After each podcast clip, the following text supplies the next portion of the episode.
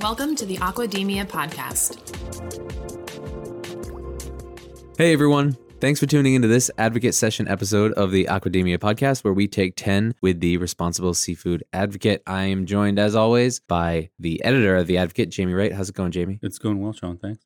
Good. How are you doing? I'm doing great. You know, glad to be back in the studio with you, as Yeah. always. Always a good time, and excited to talk about some stuff in The Advocate. So let's get right into it. What is going on in Utah? Well, we're going to put that to the test. I'm not so sure you're excited about this subject. Well, I'm I'm excited. I'm excited to do these episodes. We we had a nice long discussion about the topic of this, and, I had to how- get I had to get you ready. I had to Yeah. get you mentally ready for this because big news this week uh, came out of Utah. Uh, you're right. Dramatic pause. Yes, Utah. Um, that's in the U.S. by the way. it is in the United States for everyone that doesn't know. Um, I, I, I believe I went on a long rant, rant about on this podcast once before about Artemia, uh, one of our time machine bits. Sea monkeys. Uh, these tiny brine shrimps are absolutely critical to global aquaculture, uh, in particular uh, shrimp farming, uh, because these little creatures are the, the the best live feed, in some cases the only live feed that larval shrimp uh, can eat. They're really They- the baseline of the food chain. They really are, and they rec- it's a very brief but crucial life stage in the you know the development of shrimp when this is all they can eat. The industry consumes about three thousand metric tons of artemia a year, which is about thirty times what it did in the eighties. Uh, now, just for a little context for those who don't know, brine shrimp, Artemia franciscana, they're very tiny shrimp-like crustaceans. They live in hypersaline lake environments like the Great Salt Lake. They're vital to the lake's ecosystem. They're a food source for birds, and they provide income for fishermen. But they are, you know, if you were to look at them, you wouldn't know that this is a fishery because to the untrained eye, they look like grains of sand. Looks like pollen almost. Yeah, it's, they're they're magic powder. Yeah.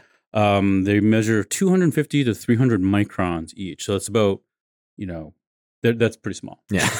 yeah. So small, there's not Yeah. really anything to compare I, I to. don't really know. Uh, so um, about a quarter million Artemia together weigh about a gram. So you know they live in this. What I'm, I'm fascinated with them. I just think they're the most fascinating creatures. Like they live in this near dormant state, can exist in a these spherical cysts for decades, hundreds of years even. Um, so the big news this week is they earned MSC. The, the fishery in the Great Salt Lake earned Marine Stewardship Council certification for sustainable fishing practices. You know, I, I, I've long worried that Artemia, you know, which can only be found in salt lakes like Great Salt Lake and others in China and Russia, they're in such maybe limited or finite supply that the growth curve of aquaculture was therefore at risk. Uh, that you know this potential live feed bottleneck could really be harmful. Well, um, so this this this body of water in Utah is the most productive Artemia fishery in the world. So it's to see that it's been deemed, you know, a responsible fishery in the eyes of MSCs. I think it's a really big deal. Yeah. Uh, and I fear that few outside of this little upstream side of production world that we live in, uh, and we cover, th- they rarely hear about this or care about it. But listeners, trust me, this is great news. It's also the first U.S. inland fishery to earn MSC certification, which is also noteworthy. Yeah, super fascinating. We're going to talk a little bit more about Yeah. some Artemia stuff down down uh, down the line, but I want to talk about what's on deck before we go in the Wayback Machine. Yeah, sure. Well, n- next week we you know, next next few weeks we really have a lot of fishing features. Yeah, you Um, gave you gave us in a private meeting here a little preview of kind of the stuff that's coming up. It sounds yeah, there's a lot. I mean, it's just kind of the way it happens. You know, we're not we'd love to do it every other week, but next week we have this really interesting look from Bonnie um, at what's happening or about to happen in Japan, where uh, the radioactive water stored after the Fukushima nuclear power plant disaster back in 2011. That's they're scheduled to release that into the water. Um, it could happen in the next few weeks. There's really no clear timeline on when this will happen, but you know the fishermen in in this area, they're long known for their flounder fishery. They're clearly worried about the impacts Yeah. on the ecosystem, but also the fear that this Fukushima origin label, you know, might be repellent to consumers, which is it, this isn't an exi- Yeah, I get that. this is an existential threat to them. Yeah, for sure. So Bonnie uh, Waycott, a longtime contributor here, she takes a um, an in-depth look at the issue, captures both sides of the issue: the Japanese government and TEPCO, this uh, Tokyo Electric Power Company. All the other state agencies, they all say the impacts are going to be negligible, and that this ocean release, which has been quote unquote done for decades, is the most cost efficient way. Um, other ideas are like evaporation, like heating the water, uh, radioactive decay, bioremediation. Storing the water in these earthquake proof tanks is very expensive. So they, they can't continue to do that. You know, I've even looked around at this issue online and I found that they've been actually farming some flounder in this water Oh, really? to see if it's safe. Yeah. So look for this story in next week's issue, and look for even more fishing fishery, uh, fishing fishing, features. fishing, Uh, fishing fisheries features. Yeah. Beyond that, we have you know an interesting look at bycatch reduction technology coming up, uh, as well as a really interesting examination of this dynamic between offshore wind energy and fishing. You know, the big turbines and Mhm. fishing grounds. There's a there's a yeah. I'm excited to read about that. there's a battleground brewing right nearby in off the coast of New England. yeah, good stuff. But we got to keep talking about Artemia. We do. This is a very Artemia centric. I do. I just love them. Um, so we're we're going back. This we're in the time machine now. We're going to go back. Actually, we're going to go forward really quick. Next week, I'll be in London for the Blue Food Innovation Summit. They have a great agenda. I'm going to be meeting Bonnie for the first time ever. I've been Oh, there you go. Bonnie for a long, long time. Uh, but uh, going back in time, we're going to go back to the uh, beginning. Just can't get enough of Artemia. No, uh, this man, gentleman named Craig Browdy. He, uh, if if you're in a room full of aquaculture geeks, he wouldn't need an introduction.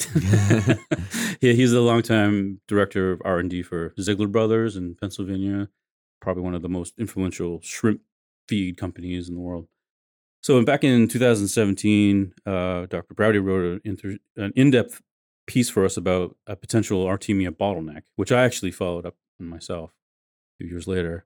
But Bro- Brody Browdy, I think is the correct pronunciation. He wrote about Artemia alternatives, so like finding new, you know, new products that shrimp Mhm. can eat besides this.